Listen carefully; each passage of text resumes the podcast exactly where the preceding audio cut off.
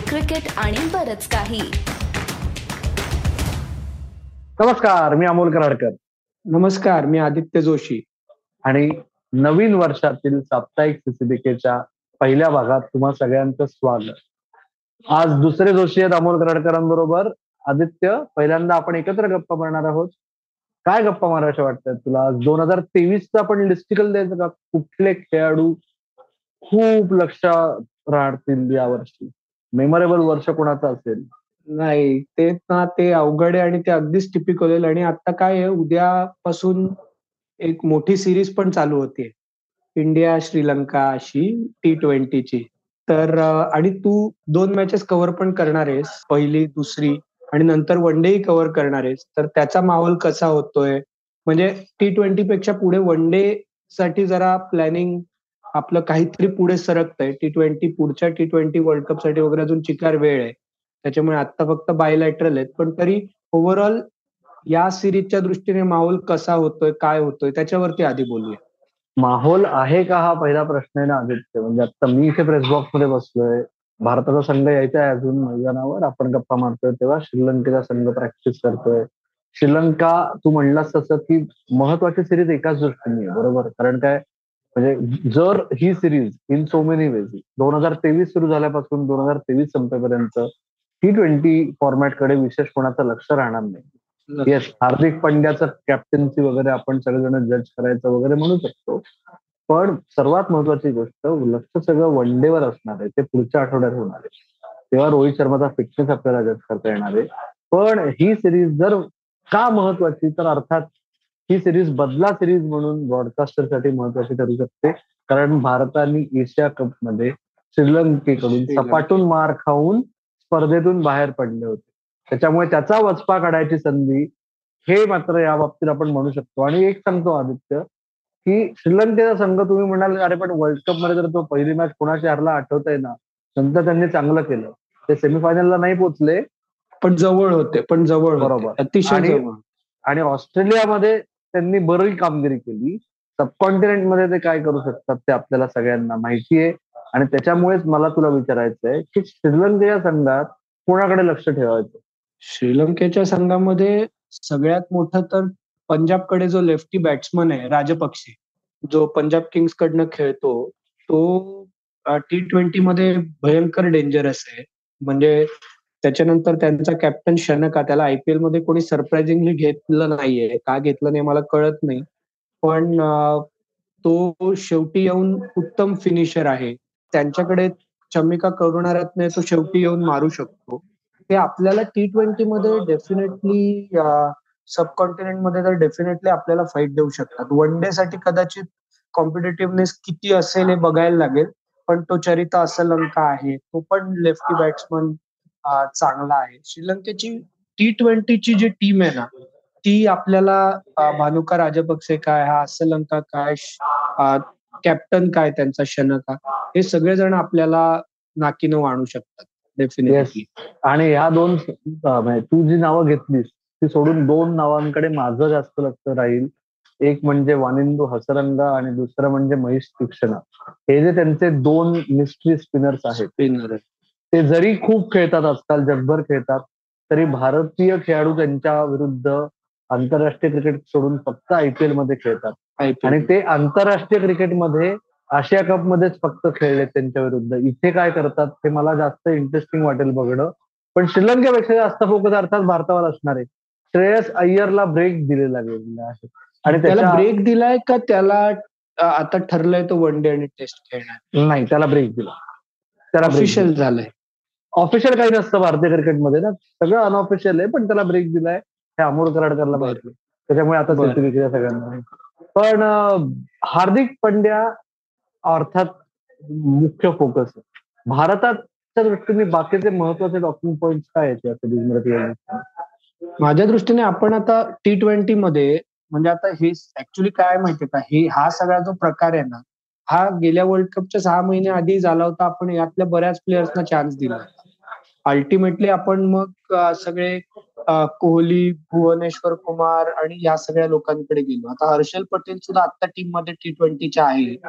आपल्या टीम मॅनेजमेंटला त्याला वर्ल्ड कपमध्ये एकही मॅच खेळण्याचा कॉन्फिडन्स नव्हता. बुमरा इंजर्ड झाल्यावरती म्हणजे आता याच्यामधनं आपण आता राहुल त्रिपाठीने अजून डेब्यू केला नाहीये.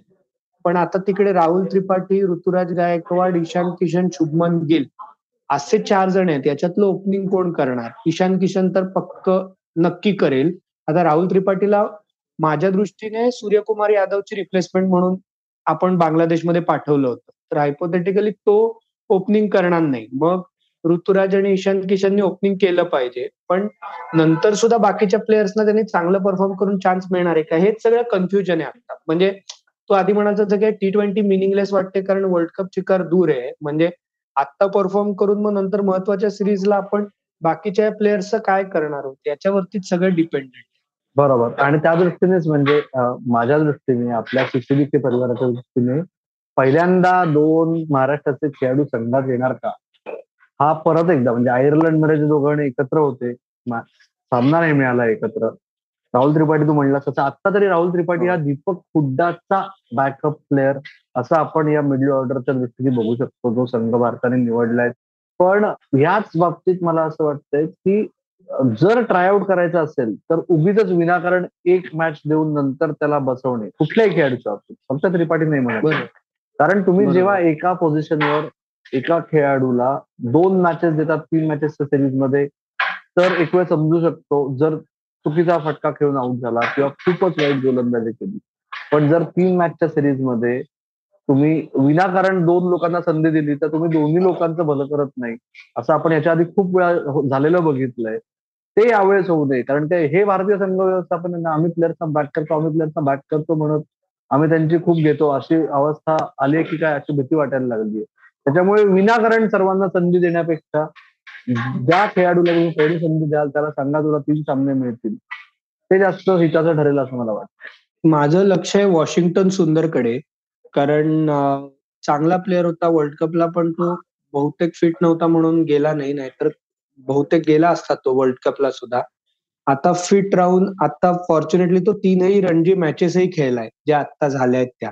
त्याच्यामुळे फिटनेस परत आलाय असं वाटतंय. तो फिट राहून त्यांनी जर का हे सलग म्हणजे आता श्रीलंकेच्या विरुद्धचे तीन नंतर म्हणजे हा जो इंडियाचा लेग आहे लिमिटेड ओव्हर्सचा त्याच्यामध्ये तो पूर्ण खेळू शकला ना आणि फिटनेस प्रूव्ह करू शकला तो ओव्हरऑल एक चांगला ऑलराऊंडरसाठी आपल्याला जो आणि इंडियामध्येच वर्ल्ड कप आहे पन्नास ओव्हरचा सुद्धा तर आपल्याला बऱ्यापैकी डेप्थच्या दृष्टीने तो फिट राहून खेळला तर एक पॉझिटिव्ह असू शकतो. वॉशिंग्टन सुंदर तू चांगला मुद्दा मांडलास कारण आणि लोकांना असं वाटतं की काय एवढा तरुण खेळाडू असून फिट नसतो. तर मित्र हो वॉशिंग्टन सुंदरच्या ज्या सगळ्या फिटनेस रिलेटेड प्रॉब्लेम्स आहेत ना ते मैदानावर सामना खेळताना झालेली दुखापत आहे किंवा जेन्युइन आजारपण आहे. त्याला म्हणजे असं होत नाही की तो ट्रेन करत असतो आणि त्याच्या अचानक मांडीचा स्नायू दुखावला वगैरे. अशा गोष्टी त्याच्या बाबतीत झालेल्या नाहीयेत. आणि त्या बाबतीत त्याचा बॅडलक खराब खूप झालाय गेल्या दोन वर्षात. तो परत आला की त्याला परत तीच दुखापत झाली आयपीएलमध्ये असं आपण बघितलं. त्याचं बोटाची त्वचा त्याची तुटली होती. वेबिंग हो, हो. त्याचं तुटलं होतं. त्यामुळे हो. अशा वेळेस स्पिनर काहीच नाही करू शकत. आणि या सगळ्या याच्यातनं तो तू म्हणलास तसं की त्याने चुडूक दाखवली शेवटच्या सिरीजमध्ये. आता अशी वेळ आली आहे की ह्या पुढच्या तीन महिन्यात जेवढं लिमिटेड ओव्हर क्रिकेट आहे विशेषतः जानेवारीत बारा सामने आहे त्या बारापैकी बारा सामने मिळायची शक्यता आहे वॉशिंग्टन सुंदरला शक्यता. जेवढे सामने मिळतील त्या प्रत्येक सामन्यात त्यांनी स्वतःचा जर दावा सिद्ध केला स्थान बळकट करण्यासाठी तर तो दोन हजार तेवीसच्या वर्ल्ड कपसाठी रवींद्र जाडेजाच्या ऐवजी ऑलराऊंडरचा पर्याय आणि दोन हजार चोवीसच्या टी ट्वेंटी वर्ल्ड कपमध्ये भारताचा मुख्य स्पिन बॉलिंग ऑलराऊंडर होण्यासाठी प्रमुख दावेदार येऊ शकतो समोर. आणि त्याच्यामुळे आदित्य तू म्हणलास तसं फार महत्त्वाचा मुद्दा आहे. मला एक फक्त सांगायचं आहे की युजली असं होतं आता मुंबईत बघा ना मुंबईत तीन वर्षानंतर टी ट्वेंटी होणार आहे. आता तिकीट पाचच मागणारे दरवेळेस शंभर लोक असतातच पण अदरवाईज अजून पण यावेळी फोन येतात दादा रे ते काय आणि सगळ्यांना यावेळी पण आला. सगळ्यांचे येतात मध्ये एकदा शेवटच्या गेल्या महिन्यात सुनंदन लेल्यांनी आपल्याबरोबर एफटीपी हा विषय मांडला होता ना म्हणजे फुकट ते पौष्टिक. तर त्याच्यामुळे ते भारतीयांना असा अर्थ अभिमान असतो फुकट ते पौष्टिकचा. त्याच्यामुळे तिकीट तर मी काही देत नाही पण मुद्दा असा आहे बाहेर मैदानाच्याही आत्ता कदाचित आत्ता चित्र बदलेल की जेव्हा भारताची टीम बस येणार आहे साडेचारच्या सुमारास तेव्हा कदाचित मैदानाच्या बाहेर थोडी जास्त गर्दी असेल बघ्यांची. कारण सगळ्यांना क्रिकेटर्स बघायचे असतात क्रिकेटपेक्षा. पण आपण मात्र क्रिकेटर्स आणि क्रिकेट या सर्वांची चर्चा अशीच करत राहू. पण शेवटचा मुद्दा आहे आदित्य. तुझा सीसीबीके वर पहिला म्हणजे साप्ताहिक सीसीबीके मध्ये तुझा डेब्यू आहे आजचा. आपण मालिकेच्या आधीच्या प्रत्येक साप्ताहिक सीसीबीके मध्ये मालिकेचं प्रडिक्शन देतो. तुझं प्रेडिक्शन सांग या तीन टी ट्वेंटी सामन्यांचं. टी ट्वेंटी मध्ये आपण दोन एक जिंकू वन डे तीन शून्य जिंकू.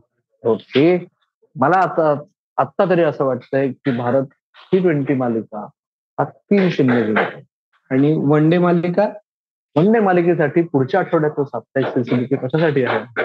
बरोबर. तेव्हा आपण त्याच्यावरती बोलू. पण मी मला कॉन्फिडन्स वाटते की वन डे मध्ये श्रीलंकेचं पन्नास ओव्हरसाठीचा हे नाहीये. म्हणजे एवढी त्यांची क्षमता नाही की पन्नास ओव्हरमध्ये ते आपल्याला चॅलेंज करू शकतील.